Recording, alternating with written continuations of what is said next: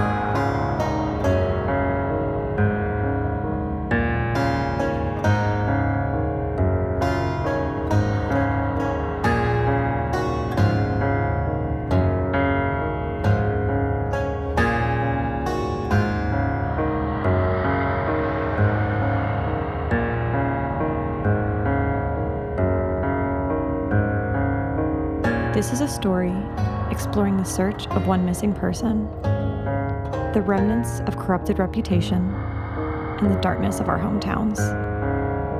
This is That Creepy Podcast. I might have found something. Better hide it then. Time's up. You have company. Thanks for listening.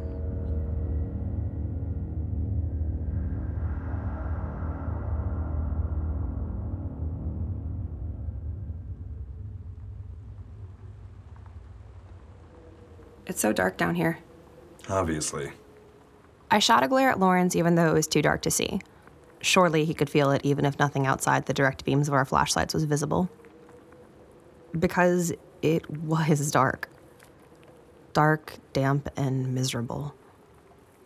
We had walked down a set of old steps from the back alley down into a low storage cellar. From there, we'd found a square hatch, and Lawrence, per Dora's instructions, had used his switchblade to pop open the plywood cover, revealing a very unwelcome chasm. I had quickly sat on the ledge of the opening and tossed myself into the unknown, leaving Lawrence to quietly swear behind me. I silently hoped he had perceived my brashness as bravery and not what it actually was, my body moving as quickly as possible for fear of all the feelings catching up. And now here we were, tiptoeing our way through the crumbling tunnels, my handheld recorder tucked into my shirt pocket, leaving one hand free to brace against the wall. What do you think these were for? The tunnels? Don't know if you could still call them tunnels anymore. I mean, they're almost entirely collapsed. All those years on the force, and climbing down here may be the most dangerous thing I've done. You know what? I take that back. This one time. What's that? Is that the train? The red bricks of the tunnel rumbled. Dirt shifted and fell. Neither of us moved. Neither of us dared breathe. The train passed, and the relief was palpable. If we're under the train, that means we're headed out of town. Dora said the tunnel's connected to more than the businesses, but she never mentioned going under the train. What's west of the city past the train tracks? West Harker is where the money lives, so it's mostly trees, land, and big historic houses. Plus the city cemetery and the First Baptist Church. And do you happen to know anyone in these big historic houses? I know everyone, but that's not what you're asking, is it? Nope. This is not the time to get into my daddy issues, McCumphrey. Oh, I agree. Figured it might distract you from the tunnel, though. You sounded scared for a second. What, the train? You were scared too. The walls were falling down for God. Lawrence, what is that? We'd been walking along, climbing and squeezing through the more collapsed parts of the path, counting the hatches in the ceiling as we passed under them. Hatches I assumed opened into other buildings or random spots in the ground, possibly overgrown with grass. I stepped through what appeared to be a doorway and stopped in my tracks. staring at what Lawrence's flashlight had illuminated several feet ahead. Oh, human bones. Great. Just what this day needed. Lawrence nonchalantly squatted to visually examine the collection of bones, then gently nudged the pile out of our path with his boot and continued onward. I watched in horror. What's wrong, Bradford? Dora warned us this place was dangerous. Come on. And just like that, my feet were moving again. We continued on until the path went from unstable to completely blocked with rubble, then backtracked to the nearest hatch. It appeared to have been opened recently.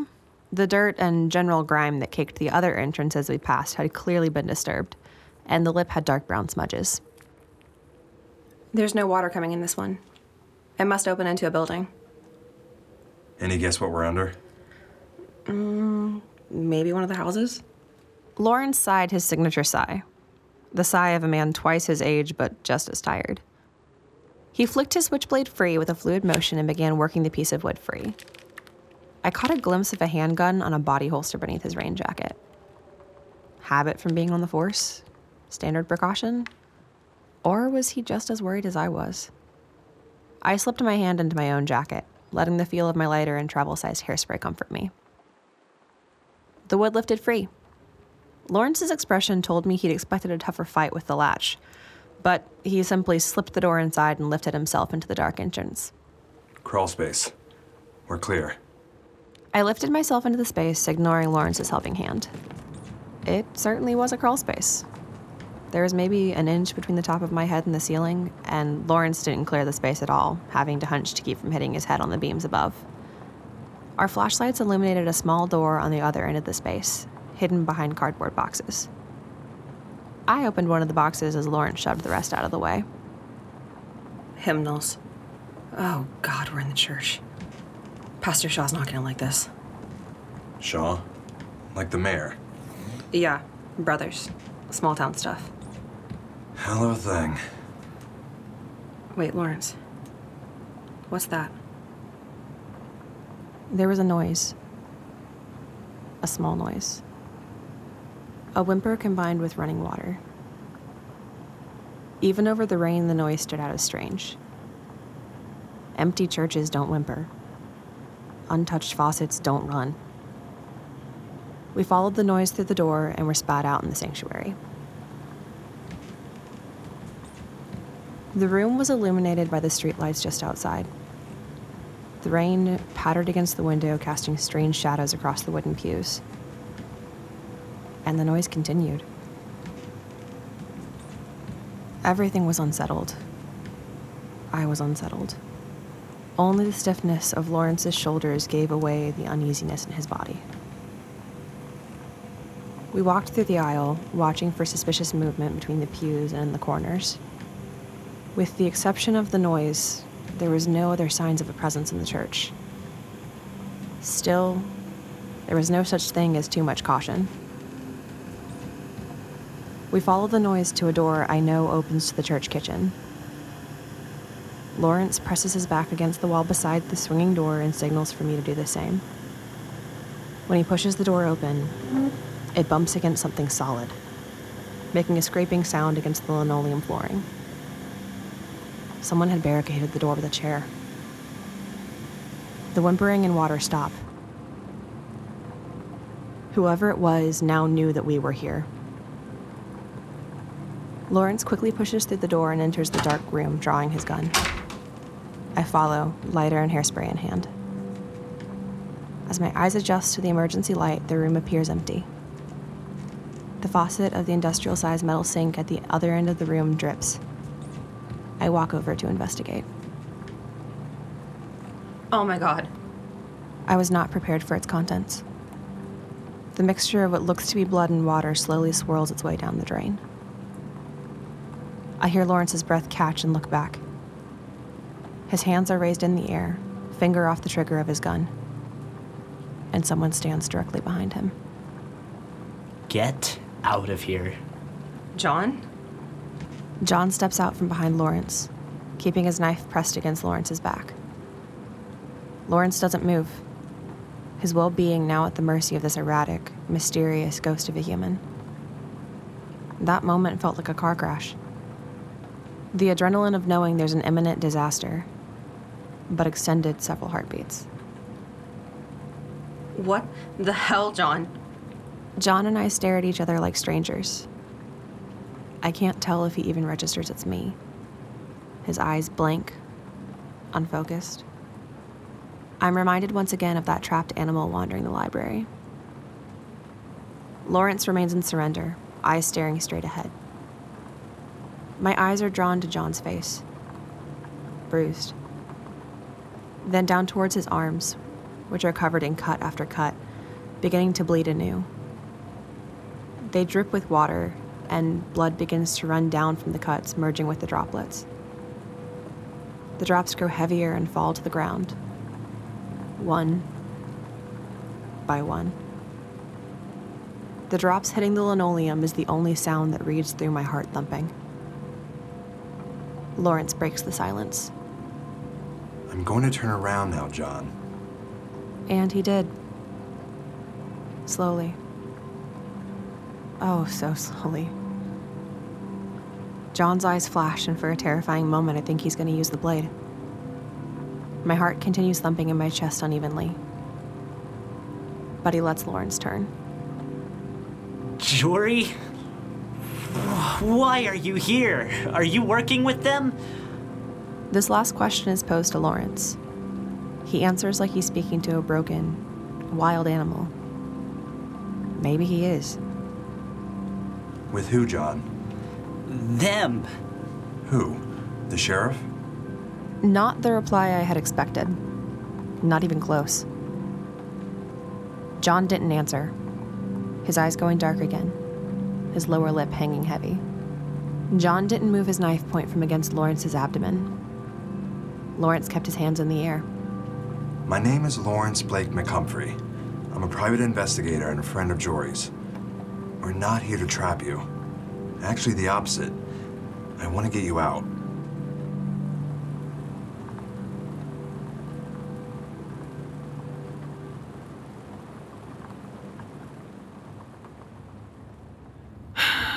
I set up Lawrence and John in the study, made sure they were comfortable. Hopefully that helps John start talking again. Looks like you didn't need the walkie. Yeah, sorry about that. Uh, the outside world kind of disappeared once we were down there. Li- Literal tunnel vision, I guess. Hmm. How are you doing? I have no idea. Mm, my brain's been kind of blank since the break in. Ah, that seems normal, actually. Look, I have something to tell you, but you have to promise not to react right away. There's no good way to say this. Um, I'm the reason, the reason you've been dreaming, having nightmares. I look at her.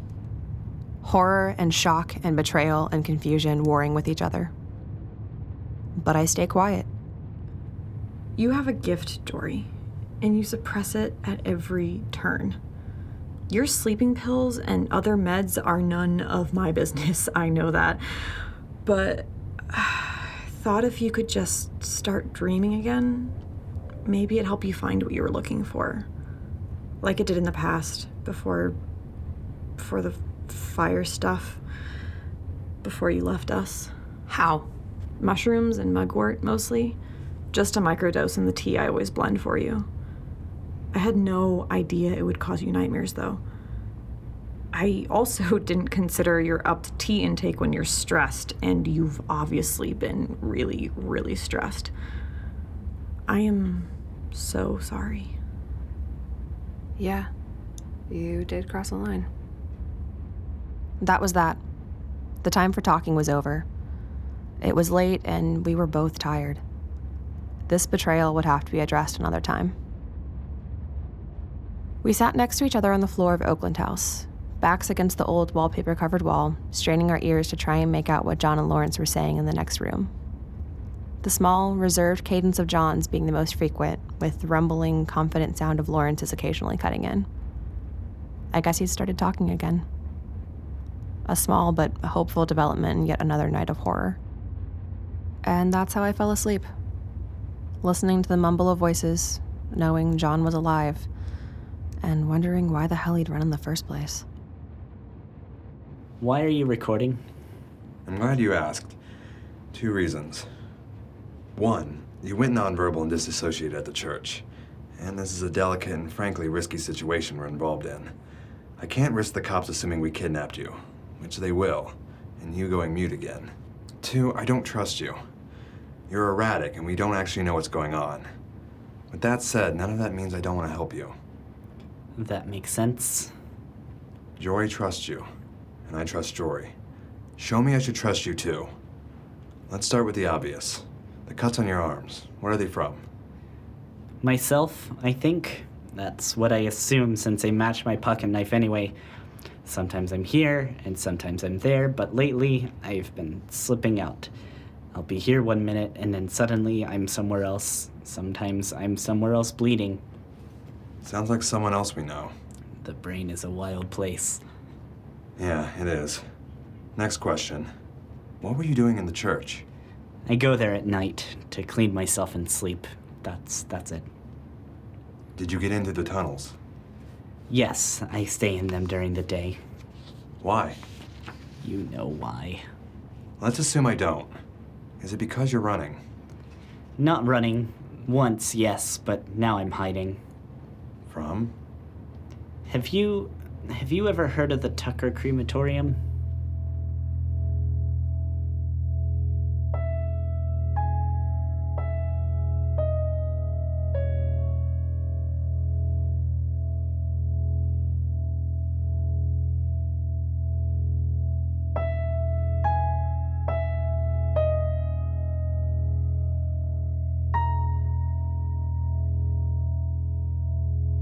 I was shaken awake by Lawrence two hours later. The sun was still down, and there was no sign of Dora aside from the creak of the chair in her office. I calculated the last day's events. How long had it been since I slept in a bed? Two nights? Three? I had no idea. And before that, how long had it been since I slept well? I didn't care to know the answer. Lawrence didn't say anything, just motioned for me to follow him. And I did. We stopped just outside the door to the study. He wants to talk to you. How'd it go? There's a lot. It's a miracle that boy's even alive. I bandaged him up the best I could while we talked, so that part's sorted. For now. That's all you're gonna tell me? Just talk to him. We'll compare notes later, Bradford. I'll be hounding Dora for a cup of whatever if you need me. Just watch what she puts on it. John? John sat on the window seat opposite from the door. He sat, gazing out the cracked curtains where a shade of pink was just beginning to paint the sky. I made my way across the room and sit on the seat beside him. John? Uh, that guy Lawrence said you were sleeping. Sorry if he woke you up. Don't start apologizing on Humpty Dumpty's behalf now. You'll never stop. Also, sorry about the blood all over your house. I can I can clean it up for you. That's what you're sorry for? Not about dropping off the face of the earth and giving me a heart attack for the last few weeks? John, I can handle a little blood. What I can't handle is making plans and then. How how much do you know about the Tucker crematorium 20 minutes from here? Don't know it. Should I? My family runs it. My dad inherited it from his dad, like most family trades, but with more dead people. Except it wasn't. It used to be part of a small town, but over the years before I was born, the town became unincorporated territory, and my dad bought the land. My grandpa wasn't all there. He's known for not being right in the head. So when he died, my dad swore he'd run the place better, be a better man. I was really young then, but I still remember my pa declaring that over peas and chicken at the dinner table. I wish he'd stuck to that. It wasn't long before he started changing. Don't get me wrong, Jory. My family has never been normal. My dad was a Pentecostal fanatic, and my ma kept us homeschooled, believing we'd be corrupted by the world otherwise. They told us the end times were close, and we lived in the middle of nowhere, so don't think my life was normal before. But he breathed the smoke. He worked the kiln. He made friends with the dead, and that was that. It was like the mental leash had been cut. He built more crematories all over the land, small ones in sheds. Tiny sheds dotted the property like pins on a map. I didn't go near them. They smelled like something you should leave alone. And that was little Johnny's life. And what about your brother? He saw the snap too, but when he turned 17, Dad took him out of school to help at the business. He'd always thought it was weird too, the way things had gone. He talked about getting out once he turned 18 and taking me with him, but that didn't happen. After six months or so, he started losing it too. That must have been hard on you. Yeah, it was. There must be more. If you're running, There was David. David. No last name. At least, none that John knew. John had been watching his dad and brother's mental stability decline for several years at that point. He had grown accustomed to ignoring the discarded coffins around the property and smells coming from the sheds, choosing to spend increasingly more time in his room or wandering the woods beyond the crematories. He said he felt peaceful there. It was on one of these trips to the wood that he met David, John explained that David was an older boy he'd met when he was nearly 17. His birthday was getting closer, and John's father hadn't stopped reminding him of his responsibility to join the family business. But to John, that meant joining the family madness. So he'd taken to walking increasingly deeper into the woods each evening. Daring to play with the idea of freedom, is how he put it. My heart had broken at the words. Then one day, David was there. He'd appeared like a ghost. Not there one day, then tilting John's world the next. David was 18 and claimed to be backpacking across the country, leaving a bad family situation in Boston. He had made camp in the woods before hitching a ride west when John found him. John had thought about turning him in for trespassing.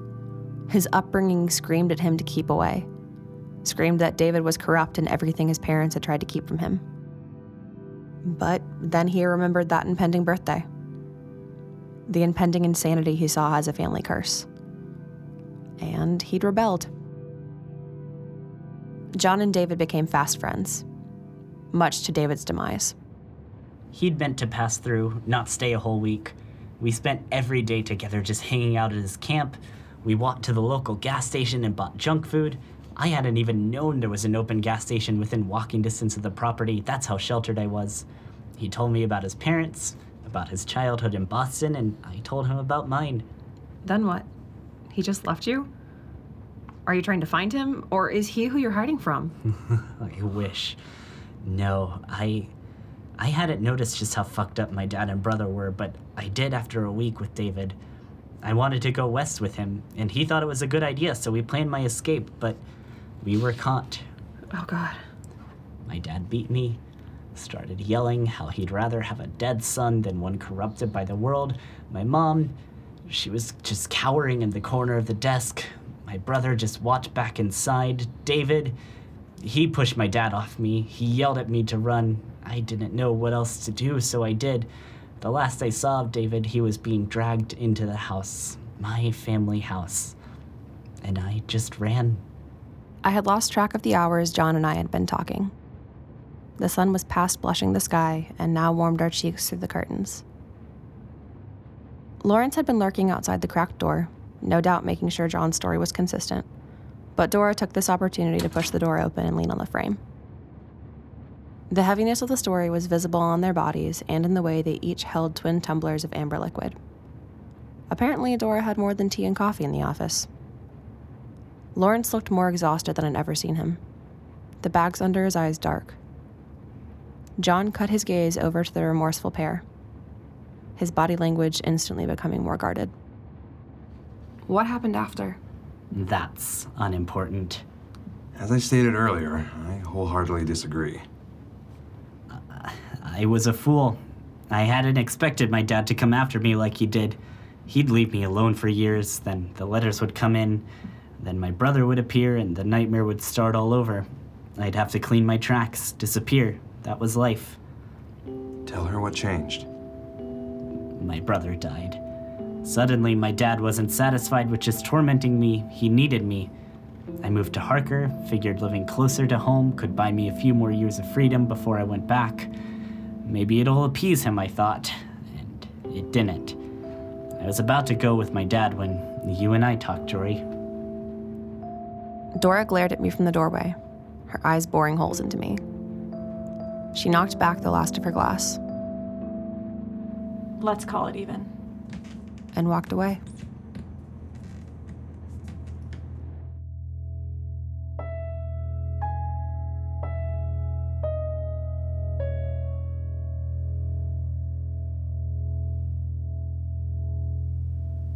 Hey, Dora. Hey, Franklin. I just heard. Yeah, it's been one hell of a day. Is it true?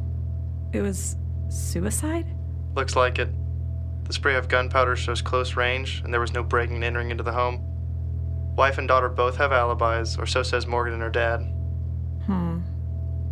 How are you doing? Been thinking a lot about when we were kids. Things were easier, weren't they? Just you, me, Jory Morgan, and Henry wreaking havoc. Sheriff Davidson chasing us off people's property. Yeah, now you're the acting sheriff. And locking us up. How the tides have turned. Yeah, and you're spouting conspiracy theories for a pretty penny. Hey, fuck you. That's my line. Told you the next time we'd all be together was a funeral. Just not Jory's like I thought. Watch your mouth, Franklin. Speaking of which, have you talked to Henry? Yeah, he's getting in tomorrow night. Who's that? Oh, we're talking now? I don't know. Are you planning on drugging me again? What? Gotta go, Franklin. See you in two days. What's wrong? You have crazy eyes. John's family has a grave plot. So, So, according to Lawrence's binder, does Lawrence know you took that? no. But let's focus. According to this, John's family had a funeral for John and put his fake remains in the family plot. And? What if they're David's? Oh boy, I'm scared of where this is going. Jory, let's think for a moment. Ten minutes ago, we heard Sheriff Davidson died, and you locked yourself in the bathroom. Now you want to commit a crime? This is clearly mania. No, this is justice.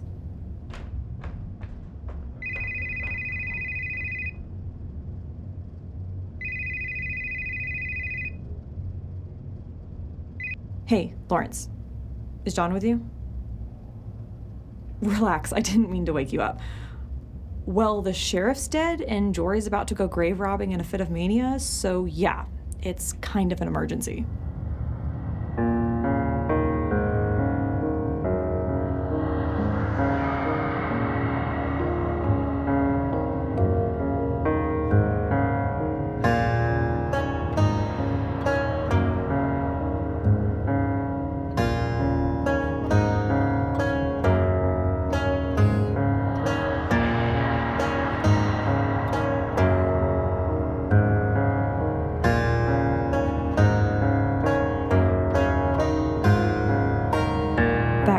Podcast is a bi weekly podcast produced and written by Theodora, edited by Seth Johnson. Music by Theodora. Special thanks to voice actors Katie Collier, Joseph Teagle, Nathaniel Curtis, and Ian Collier. Find us at our website at www.thatcreepypodcast.com and our Instagram at thatcreepypodcast. And thanks again for listening. We'll see you next time.